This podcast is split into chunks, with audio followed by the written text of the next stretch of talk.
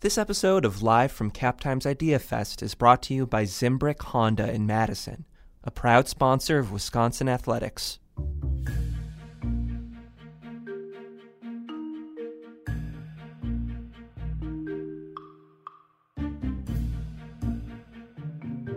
Hello, welcome to Live from Cap Times Idea Fest. I'm Erik Lorenzsonn with the Capital Times.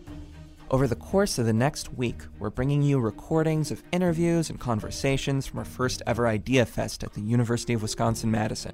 Today, a conversation with Barry Alvarez, the former coach of the Wisconsin Badgers football team and the current director of athletics at the University of Wisconsin Madison. In his talk with Sports Illustrated editor Chris Stone, Alvarez speaks on the evolution of the football program since the 1990s, the issue of student athlete pay, and the growing debate over the safety of the game. All right, let's get started. I hope you enjoy the talk.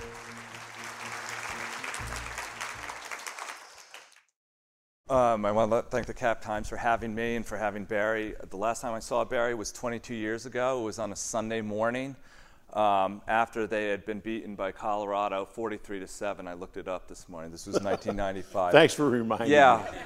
I had to go into Barry's office that morning, and there's, there's um, no more dispiriting experience as a journalist than seeing a, a, football coach the morning after he's lost by five touchdowns. Um, you were professional, but um, you were short. you know, there's nothing worse in a coach's life than the 24 hours after a loss. And uh, my, you know what? It's interesting. My family recognized that, so they stayed away from me after a loss. You know that that night, the next morning I'm gone before they get up. Coaches are going to be. You go into that bunker mode. You're in the office trying to figure out what went wrong and how you're going to correct it and, um, and, and deal with it. You know, and you have to get it out of your system before you before you approach and, and visit with your your coaches and your athletes, because you have to have a positive look, and you can't you know be defeated in, in how you act because they're watching every move that you make. So that's a that's a difficult time in, in, in a coach's life. Well, needless to say. Um, I, am very pleased with yesterday's result. As I was telling my uh, friends Travis Collins and Jillian Murphy, who live out here, I, have been a little obsessed this weekend. They, they have to beat BYU.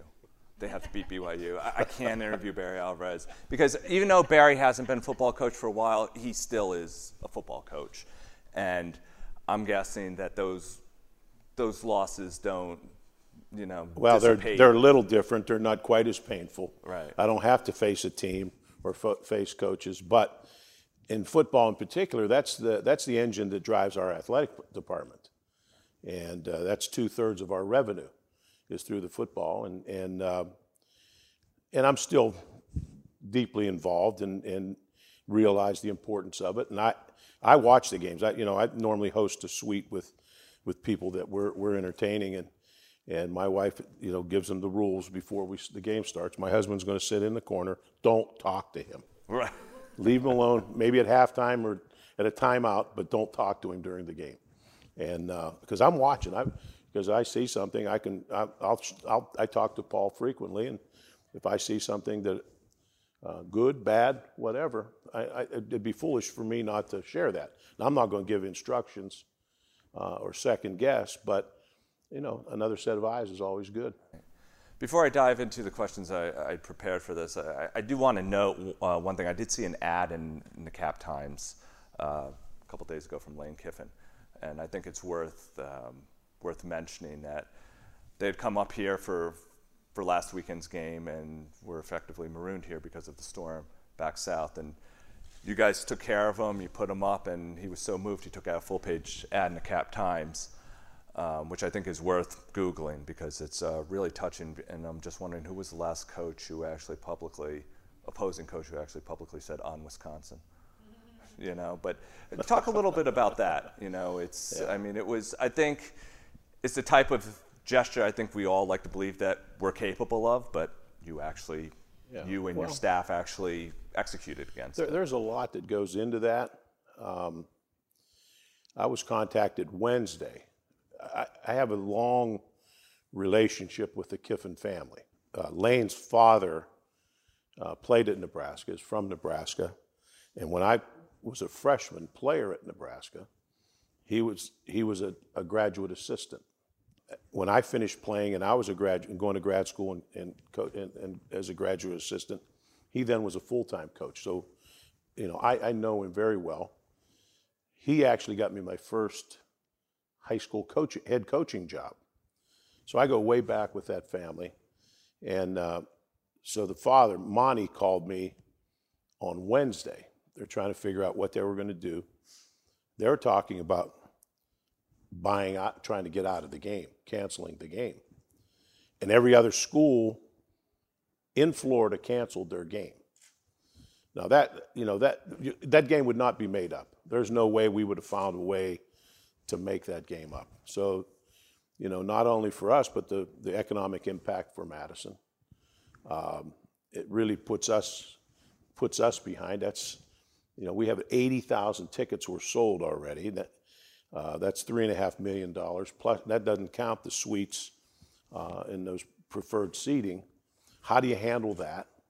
So there was just so many questions we would have had. And so um, I knew they were trying to decide what they were going to do. Teams were canceling. I knew their athletic director was being painted in a corner.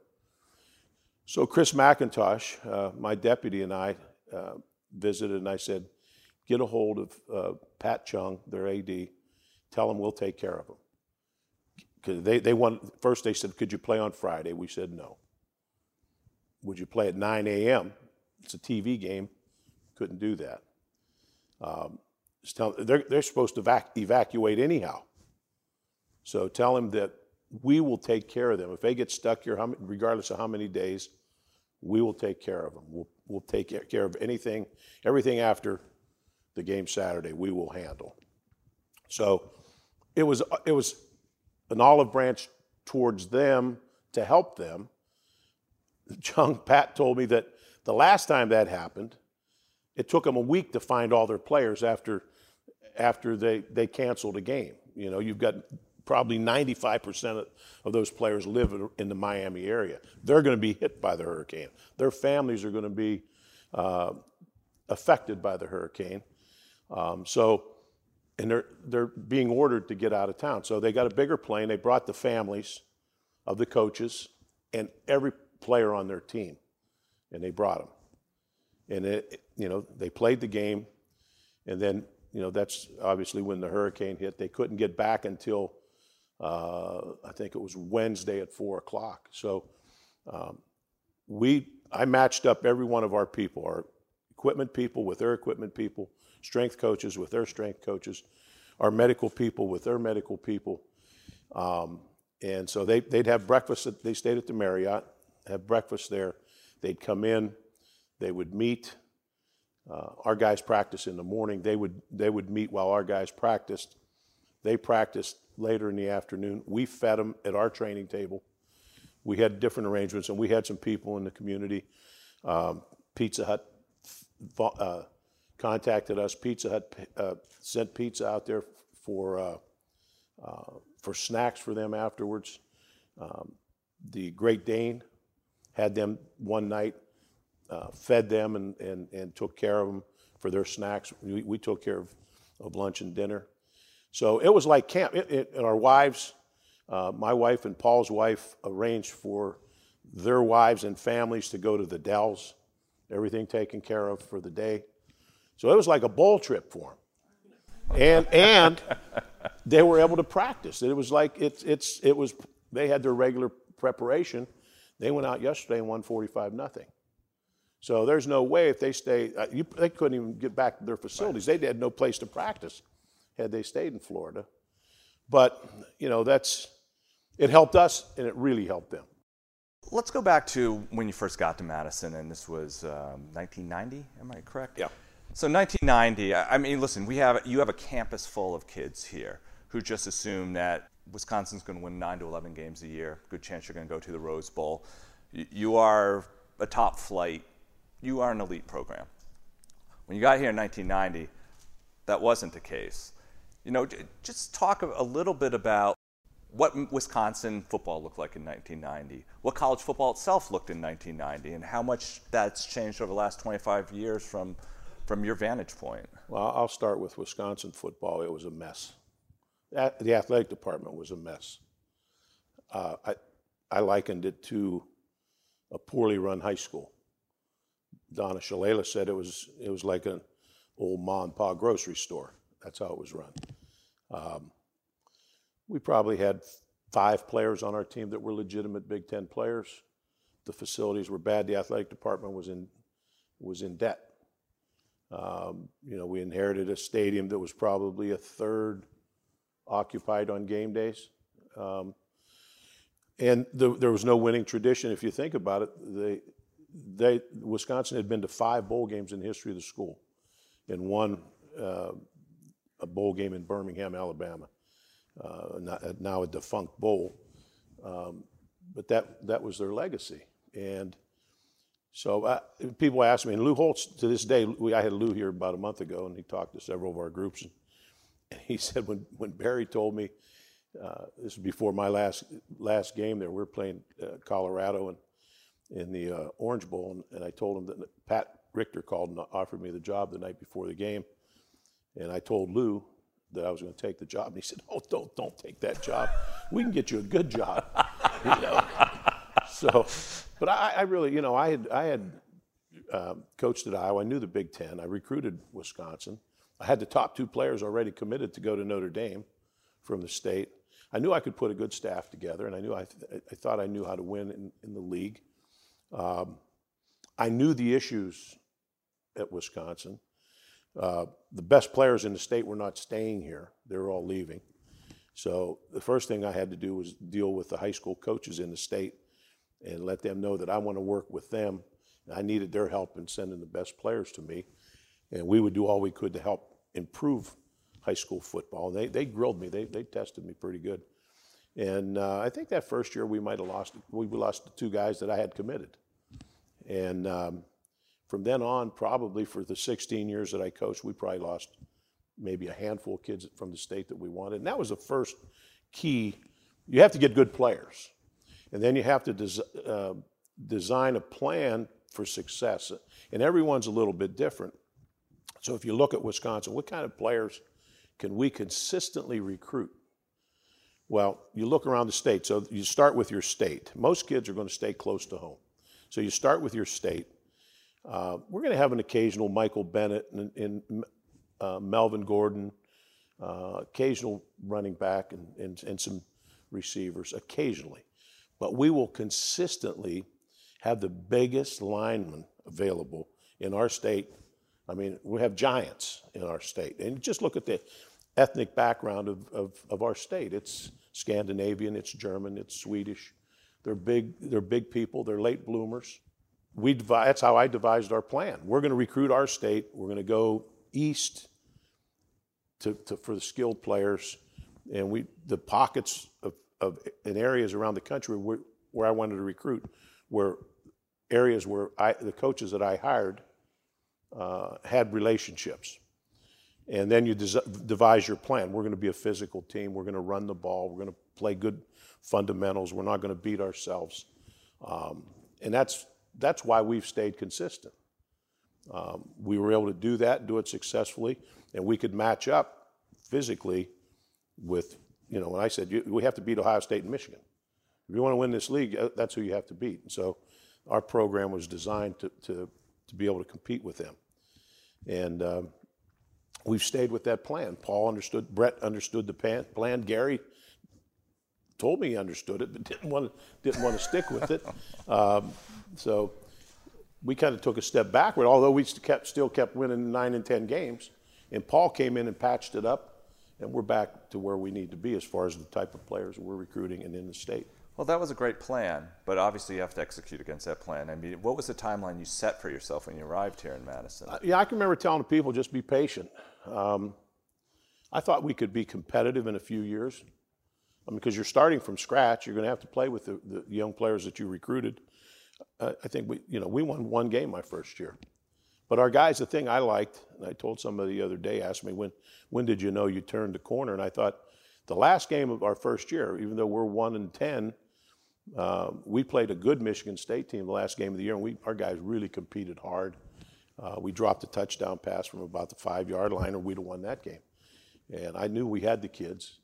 We're going to play with young players, but um, we're going to be competitive from then on, and, and, and we were. I'm going to ask one more question before I get to a question from the crowd. Um, we were talking earlier about, from my outsider's perspective, I live in New York. I look at Wisconsin and I see a national program. I think national program, but you cautioned me against that, pointing out, yes, you, you have your recruiting zone, but it's not maybe quite as national as outsiders like myself might think. It's not quite as national as, say, in Ohio State or Michigan. And, you know, one, what would it take to get to that level? Because I do think of Wisconsin and like the prestige of the university, let's set aside the athletic program, is, is so considerable.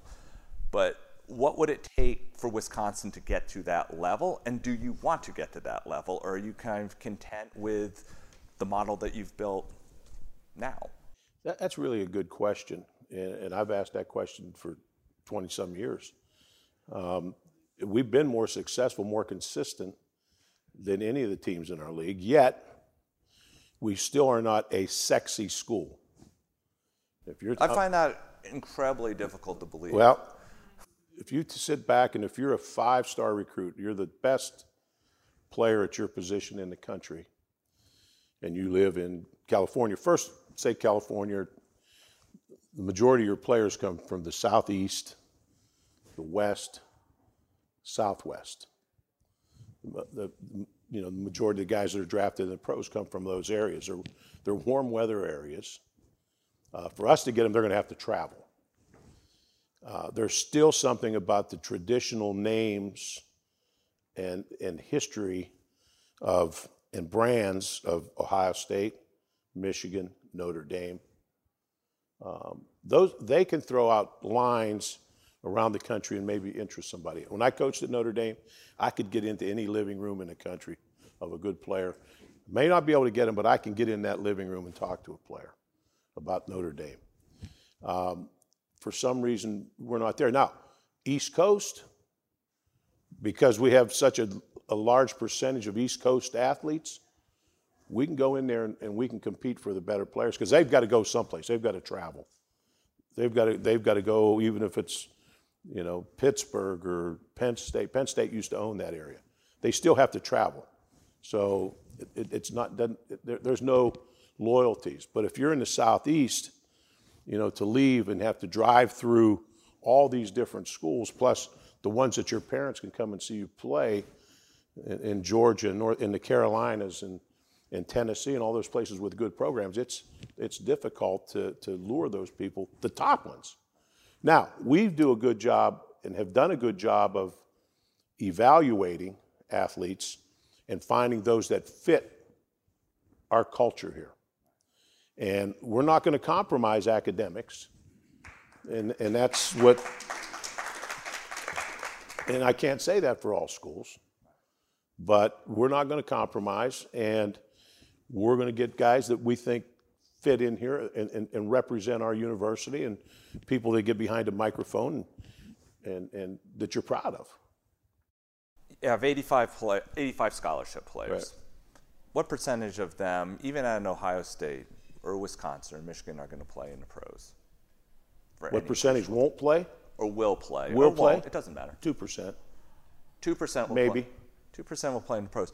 To me, that represents a real opportunity for a school like Wisconsin because I'm starting to look at schools, prestige schools like Stanford, Northwestern, even Duke and Vanderbilt are performing at a higher level that they have in the past. Given the fact that so few of these players are actually going to play in the NFL, doesn't that afford an opportunity for a school like Wisconsin with its prestigious academic background in the same way it did for Stanford to, to leverage that? And there's plenty of smart kids out there who are blue chip football players as well. Now, there's 2% that play, but there are 90% think they can play. Right. so you have to you have to deal with that. And the thing we talk to them about you're coming here to get an education. That's what I would talk to the parents about. You're, you're coming to a world class university. You're not, we're not going to cut any corners with classes. You're going to take meat and potatoes courses, and you're going to leave here We're going to give support you academically so that you leave here with a degree that's not just a sheet of paper that says you attended school for four or five years. You, you came here and you're going to earn a degree that's valuable. It's interesting. I, I speak on campuses quite a bit, and one of the things I've noticed in recent years, I've heard much more from, from students. Like when I was growing up, the notion of paying a player was, I mean, that was a rules violation, a serious rules violation. You would, you would never contemplate it. It's like you have a scholarship, four years. That seems, seems great. But now I hear a lot more from kids who really believe that players should be paid eh, because the revenues have grown so much in the sport. The coaches are being paid, you know, very generous salaries, and this revenue is built, being built on the talents and the backs of these players. So why not give them a cut? And I realize it's a very complicated question. It's not the first time you've heard it, I'm certain. But what is your response to that? Well, first of all, we are paying players. You know, first they, they are You know, I, I, had this question in a grad school class by a football player. Uh, Josh Oglesby happened to be. He was in his. He was a grad assistant, so he had been here six years, working on. He's about a year away from his master's. Uh, probably had five surgeries. I said, "How many?" I asked the class, "How many of you have loans and will owe money when you leave here?" Three fourths of the class had their hands up. How much will you owe, Josh? Nothing. So you're going to have six years of school. Um, you're going to have your degree. We've taken care of all your medical needs. We've given you academic help. We've had, you've had private, you, had sessions with our, you know, the strength coaches we have to pay. We've given you a training table. Um, you have a, a, a bad tooth, we take care of your teeth. We have taken care of you. You won't owe a penny. You've had re- room, bo- books, board, tuition, and fees. Uh, all that taken care of. Now, we have done some really good things in the last couple of years. Uh, we pay full cost of attendance for our athletes now. Uh, they took they took the restrictions off of meals, so we can pay for the meals, which we do. We pay we we feed all of our student athletes breakfast. That includes the walk-ons or, or like vars, uh, men's crew is not on scholarship. We pay every athlete pay for the breakfast of every athlete and those that are on training table, we, that doesn't come out of their check. We pay for that. So an athlete on our campus, a scholarship athlete on our campus, football, basketball player, um, they're, they're probably going to have, after room and board, $850 cash per month. That's tax free, plus everything taken care of with their academics. That's pretty, that's pretty solid. Many of them will have a hard time when, you know, there are people that are graduating that aren't making that aren't doing that well once they get out into the real world. Where do you think this uh, ultimately leads? Do you think we've do you see a model someday when maybe athletes are getting even a little bit more than they're getting yeah. right now? Here's here's a model that I think would make sense, and I I hear this being thrown out there more and more uh, for likeness, for their likeness in video games or whatever. Whatever that portion of it is goes into some type of an annuity. And when the athlete graduates, a portion of that money goes to them. I think that would be fair. I think it would be fair too. I think, I think that would be, be fair. I'd have no problem with that. Um, let's take a few questions from the crowd here. Um, the first one is What are the chances, or what would it take to bring baseball back to UW Madison? Baseball right now, uh, as far as where we are, doesn't make a lot of sense. Uh, financially, it doesn't make sense.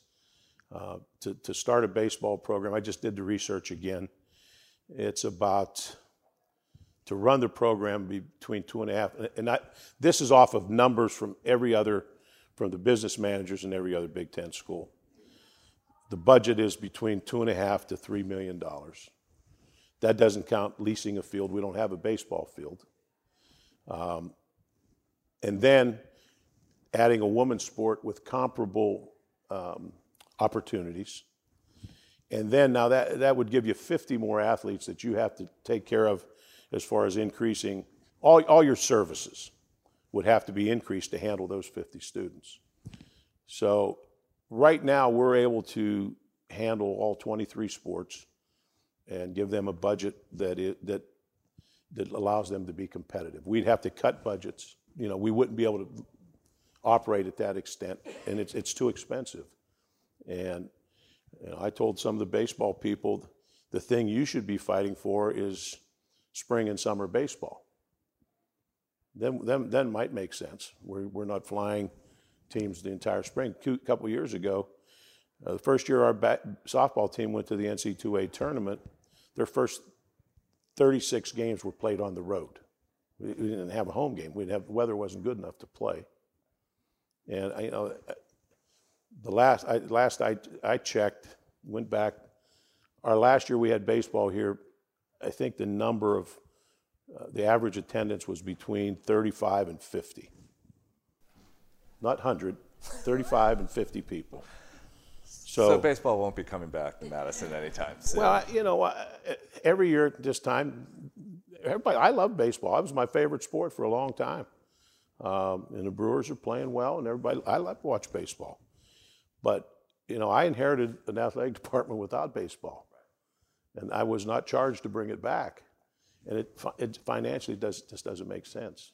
Um, one of the things that we were talking about prior to this was, you know, we hear about football coaches, athletic administrators. I shouldn't just restrict this to football. About you know, um, molding young men molding young women and to use their platforms to build something bigger than their than their football brands and we see things every day that I'm sure make you proud that happen with UW alums. Let's take the great example of J.J. Watt and everything he's done for the uh, Houston community in the wake of Hurricane Harvey, raising I believe it's more than 37 million dollars, and and um, I mean that's something that you can really hold up.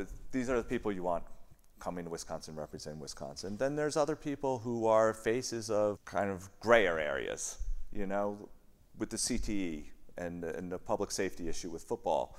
Another one of your graduates, Chris Borland, you know, has been very much a front-facing personality there. And, but I would assume this is what you want your students to be, even if you might not agree with them necessarily. Absolutely. I, I think that's one of the strengths, and that's one of the things you try to teach a student athlete when they come. That's one of the things that, that makes you proud, that they feel comfortable, that they can speak out. If, you want, if Chris Borland wants to speak out on CTE uh, and feel strongly about it, and speak intelligently about it, research it, and make that his life's work right now uh, to make things better and to, to educate people, I'm all for it. That's what you come here for, to be educated, to make decisions like that, and, and to be able to speak out for something. So uh, I, I, feel very comfortable. Nigel Hayes was another example. Did I agree with everything Nigel did? Absolutely not. But that's his right, and, that's, and, and, he, and he articulated the things he believed in, and I have to respect that. And, and, the, and the coaches respected that. So um, Chris Borland called me the day he was, I had a message the day that, that he was going to retire from football and left a message. I, he said, Chris, and I knew it was an Ohio number. I didn't even know who it was. I thought it was another one of my players. I forgot about him. And I didn't think about him retiring from football. And, and when I talked to him, I, I said, well, that, you know, that, I can live with, that's fine, Chris. He said, well, I was really worried, coach, that you'd be upset with me. I, why would I be upset if you decide not to play pro football? I mean, that's, that's your choice. And I know you're a deep thinker and you put a lot of thought into it. On the public safety issue and concussions, you know, it's one of the dominant themes of a sport that you've spent your entire life around. Um, it's something, a sport that you care about a great deal. Um, and you've, you know, you have family members playing the sport now. You have two grandsons who are playing on a team, a senior and a freshman, and, you know, that's blood.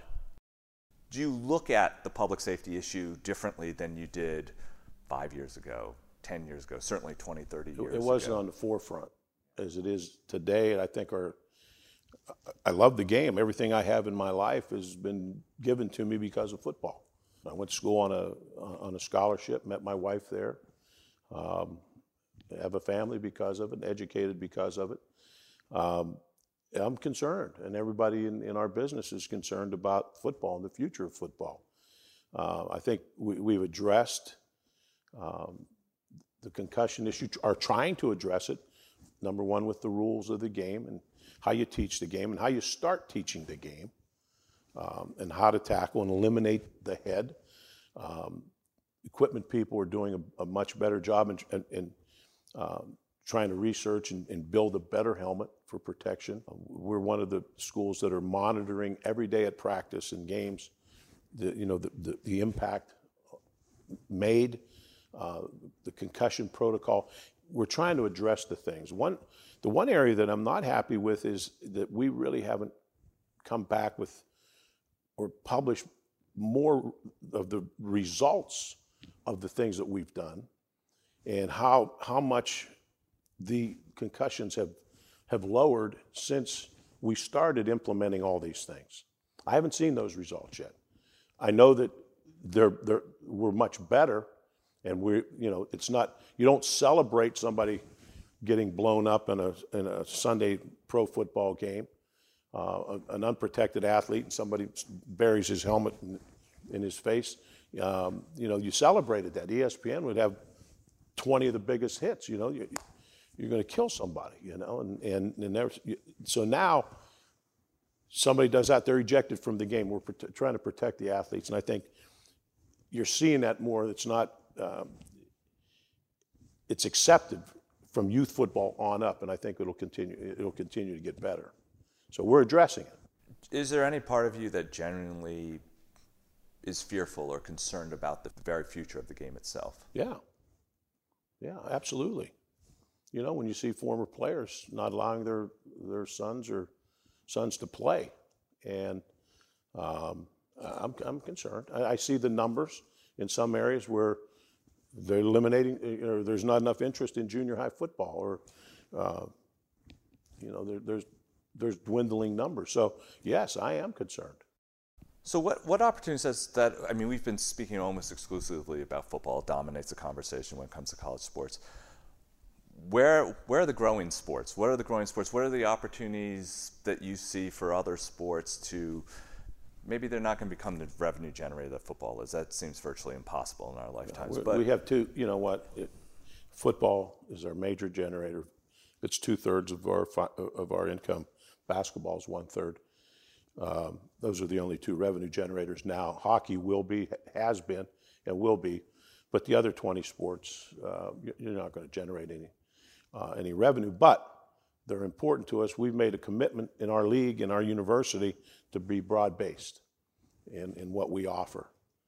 Um, you know, so you, you look at our volleyball program and the interest in our volleyball. We're, we're a top five volleyball program right now, top 10, you know, uh, we've done a great job in recruiting there. We compete. We compete at the very highest level, and um, women's hockey is one of the top two or three in the country every year.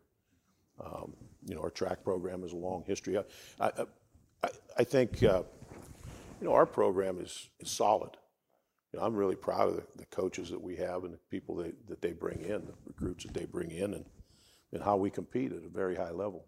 I've heard a lot this weekend about women's volleyball, which on a personal level obviously pleases me, having a family member who was a player here. But it really does seem like it's really going under undergoing a little bit of a mini explosion.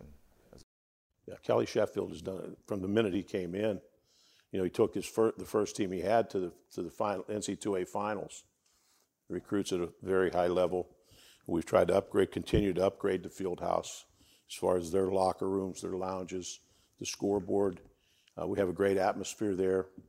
Um, you know, we'll continue to, to do things there. We, will consider uh, doing the, the balcony. Uh, I actually want to do a total remodel clean up the, the field house and sand, clean it up, put the new windows in, and, and do that whole street and make that that's the front door of our of our department. And, and I think we can do a, a little facelift there. But um, and volleyball's, if you haven't gone to a volleyball game, you want to go. Yeah. Well, here's another question from the crowd. It's um, a non football question. How surprised are you with just how quickly the men's hockey program has turned around? Uh, you know, I, I, I, didn't have a doubt that, that this group would do a good job. It surprised me they did it as soon as they did. uh, essentially with the same players, taking them to, to play at a much higher level, uh, to play three overtime. I think it was three overtimes for the chance to go play in the NC2A tournament their first year. Um, I know how hard they recruit. A lot of the recruits hadn't shown haven't shown up yet. They're just starting to come in. But the NHL players or co- coaches want to send their players to to let Tony and his guys work with them and develop them, and they'll let them stay an extra year. So I think we'll you know we made a huge jump. It surprised me how how much we improved. I think we'll make another jump this year and continue to get better getting back to football, one, one thing that surprised me is, you know, when I look at a game you had against uh, Alabama a couple years ago, it's like Wisconsin Alabama should be played in Camp Randall or in Tuscaloosa. Notre Dame should be played in Camp Randall or South Bend. And you're down with that, but the other schools aren't down with that. Yeah, it's hard to make that happen. A lot of people won't go home and home. Uh, we try. I, I, it took me 10 years to get Notre Dame on the schedule. Um, when, when I saw year, 10 years ago that they were going to drop Michigan, they were thinking about dropping Purdue. Uh, I had I was I was giving a speech at Notre Dame, and I Jack Swarbrick, the athletic director, had just been hired. And I went in and met with him, and uh, told him I'd like to take one of those spots. And we, we worked for a long time, and finally we were, and it was a kind of a backdoor thing. They they have a contract with NBC. They call it it's their Shamrock series, where they play one non-conference game or one neutral site game each year. And uh, they wanted to play at Lambeau, and he called and and I worked with with Murph up at uh, with the Packers, trying to do another game, and and he said we'd like you know would you be interested? And I said absolutely, but we you need to reciprocate with another game so that we can. Uh, we're obligated to have an A game with where the Big Ten has the rights. So the, actually, the Lambeau game is their game. They're the home team. The Soldier Field game is ours. And so that's that's how we put that game together. If we want to play Notre Dame, that was the only way we were going to play them. It wasn't going to be home and home. Uh, we, I try all the time, but to, to Why match won't they things agree up, to it? Why won't Alabama agree to come to Camp Randall? Why will Notre Dame It- not it- agree? well, it's not just agree to it. You have it has to fit your schedule. Now we play nine conference games every year, so that gives you three non-conference. Um, so every other year you're pl- and I, I like to base our schedule off of seven home games. So if you're playing, every, you know, every other year you're playing four of those Big Ten games at home. You know, and, and, and you only have three. It's hard to match up you're going to have to buy some people to come in here. And um, it- it's hard to match, and they're- going through the same thing. So it's hard to match up your schedules so that you still, when you have four that, you know, four Big Ten games, that you have three non-conference games all that all end up at home. That's why it, it's easier to get a neutral site game, and the payout is about the same. And you still, you still have to worry about you know, it's a hundred and thirty-five million dollar budget that you're dealing with, and and, and football's the, you know is, is a large part of that. I'm not quite ready to let go of this. I, I understand all this. I feel like I'm preaching to the choir here, but how great would Alabama, Oh, I, I have no question about Wisconsin that. And I'd love here be? I'd love or for our Dame? guys to experience playing at Alabama, playing at LSU. We just signed a contract with with UCLA. Now it's it's odd a little bit, but those guys are going to play in the in the Rose Bowl, whether they win the Big Ten championship or not. You know, so we, we, we continue to try to do that. I guess my point here is that it just feels. I understand the economic reasons for doing it, and there are logistical reasons that make all the sense in the world. But to me, what makes college football college football is the home crowds, kind of the campus environment. You know, I remember growing up when Alabama and USC would alternate year over year and be like a one v two game. You know, Notre Dame Michigan was th- those were the greatest games of the late 80s and early 90s, and it just part of it is like you want to kind of even as college football and college sports become big business, you want it still to feel like college sports. You want it to feel like college. And, you know, I'm approaching this with a certain bias. Um, because I think what makes college football so distinctive, and we're going to get into this a little bit from the NFL, is its crowds, its environments, its youth. And, um, but one of the big discussions this morning, I'm done preaching. Um, one of the big discussions uh, uh, I heard on uh, social media this morning was yesterday was a pretty exciting day in college football. You had some great endings. You had the SC Texas game, you had Memphis UCLA, and you Florida Tennessee. Um, and we've seen a lot of these games. And this is right around a time that the NFL had what I would argue is like, as an NFL fan, like I can't remember worse weekend of games than last weekend in the NFL. So maybe people, there's a recency bias here.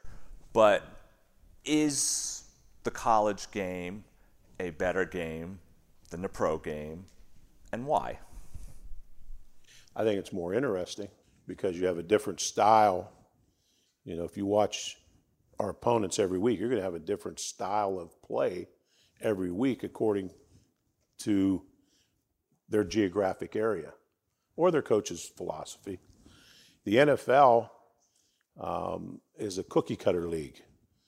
And a friend of mine, Dennis Erickson, shared this with me. He, was the head coach of the 49ers and Seattle, and I and, and fired at both places. He'd been the head coach at Miami. And I said, if you had it all to do over again, what would you do in the NFL? And he said, I, I would run the offense that I know. Um, but no one had ever run it in the NFL, and everybody uses, at that time, there were two different styles. You use what um, 49ers coach uh, Bill Walsh. Bill Walsh used Bill Walsh, his, his style, West Coast offense, or you use Ernie Zampese's zone scheme. Those are the two things that everyone used because they were proven and they had won Super Bowls with them. And no, no one was, everyone was afraid to break away from it because if it didn't work the first year, you're out of there. Uh, and if you watch the pros, they're pretty consistent on, on the styles of play. And all, then it comes down to matchups and who has the best quarterback and best players. So I think college football, is, for me, is much more exciting. It's, I mean, uh, does that give you a certain advantage, to, uh, or a Big Ten school, or, or Wisconsin itself, over, say, a Big 12, which is so far removed from the way they played in the pros? Not completely removed, but your st- the style of playing the Big Ten is more conducive to delivering guys to the NFL. Does that give you an inherent recruiting advantage? Not really. I don't think. I don't think players think of that a lot. Some of them do. If you're a lineman, uh, you might, or a running back, you might want to think about coming here. You know, other places. You know, when you're a recruiter, you can paint that picture a lot of different ways. Right. You know, so if you're a receiver, why would you want to go to Wisconsin? They're only going to throw the ball 20 times a game. You come here, we're going to throw it 50. Well, how do you feel when you see a Big 12 game? You know, it's like 65 to 62, and each team has 700 yards. How do I feel? I, I, don't care. Yeah. I really don't. I, some people love to watch that. I don't particularly care for it, but you know, guy, people have to do. They can recruit that type of person. They have access to skilled players. Um, Art Briles, when he went to Baylor, and I, I use Briles because his son was a coordinator last week for Florida Atlantic, young kid and uh, they, they, ran that all the way through high school. It, you go to the state of Texas, that's all they run, from high schools all the way through. So um, we we would be foolish to do something like that. But if it helps you win, and that's the type of athletes that you can recruit, more power to you. I have no problem with that. I don't like it because I wouldn't have. I'm too slow. I'd have, I'd have, I could have never played in that, that style. I mean, this, this is a hypothetical. I mean, if, if you could have your choice of to lock down, if Wisconsin could have free rein to one of these national recruiting centers, California, Texas, or Florida, which one would you take? Florida. More players, more to pick from. I, I actually would take any of them. I just, I, there just there are more in Florida. This is kind of following up on our discussion of uh, of the safety issue. Most of collegiate games, even professional games, originate in the last one to two centuries. Can you create a safe game as exciting as football? That, that's a pretty deep question, and I to create another game that would offer all the values that that that are inherent to football, um, that's safe, and I, I think the answer would, my initial answer, let's make football safer. Um, in coaching, administration, leadership, you've been incredibly successful. We'll just leave it there. No. You know, what are your key elements for success? I think surrounding myself with good people, um, being able to motivate the people around you. As I tell tell my guy, I try to hire people smarter than me. That, uh, that's pretty easy. And but I I, I, I, I try to communicate. I, I think back to when I was an assistant coach. I wanted tell me what you want and let me coach it, let me do it, and uh, that's what I do with my people. I, I you know, I'm, I'm not a micromanager. I'm going to communicate what I want done, how I want it, the big picture, how it fits, and I want them to do it. And uh, give them plenty of rein to get it done. If they have issues, then come back to me, and then always communicate uh, to me what if there is an issue and and where we are. You transformed an athletic department here, in, in our industry, in media. Like we're facing some challenges that media has never faced before. And like transformation and disruption is the word that we hear every day in our lives. How can you talk a little bit more about going back to one of the original questions we had here? It's like kind of how you how you execute culture change. You know, how you bring culture change to such. This isn't a small entity here. This isn't a mom and pop shop. This is a very large business. I think I, have got a about a two-hour speech on this, but one of the things. You have three minutes. Okay. I'll try to condense it. Um, I think w- w- what I try to do is allow everyone to know, regardless of what their, their responsibility is, that whatever their role is, the role is important to the success, the success of, of, of, the team. As a football coach, I'd, I'd speak to an auditorium, 120 players, and talk about every uh, each role. You're going to have starters, you're going to have backups, you're going to have some guys that, that are on scout team. They won't ever touch the field, um, but you have to emulate our opponent every week. That's very important. Some of you are just going to run down under a kick. That's important for, for a portion of the game. Regardless of what your job is, you have to accept your role and do it well. And if we have success, you'll have something to do with it. I tell my staff this. I, I've got probably 450 employees in the athletic department. I give them the same talk as I start the year. I don't care. You're secretary, you're a custodian, um, you're the assistant trainer, you work in, you, you, you're a dietitian. Your job is important, and we all have to be able to count on you.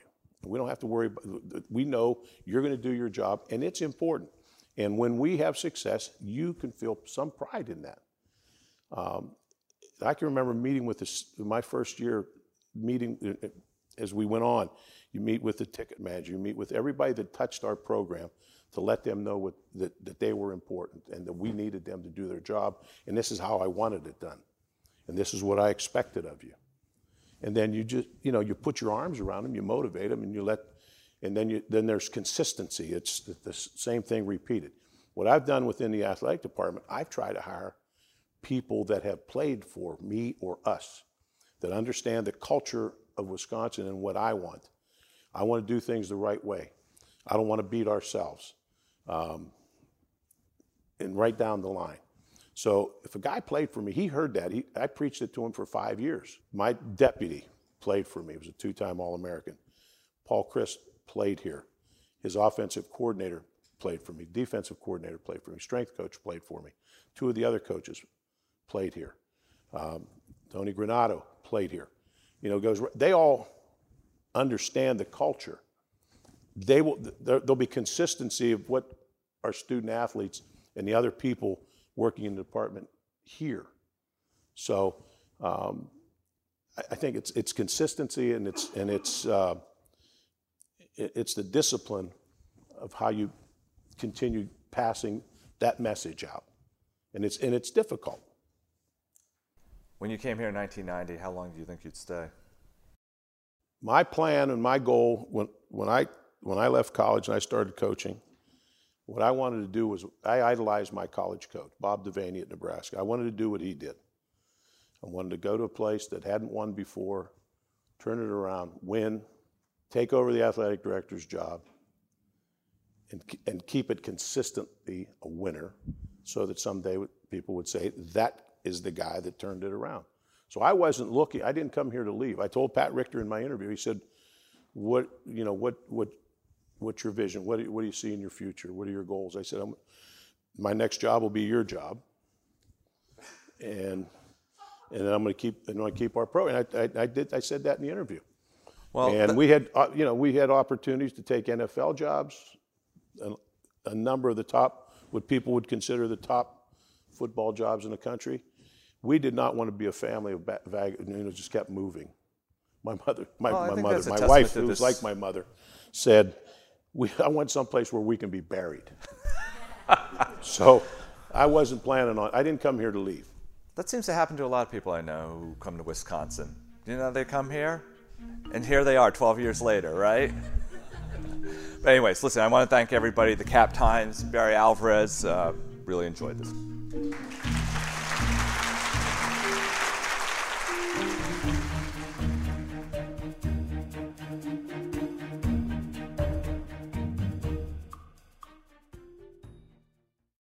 This episode of Live from Cap Times Idea Fest was brought to you by Zimbrick Honda in Madison, a proud sponsor of Wisconsin Athletics.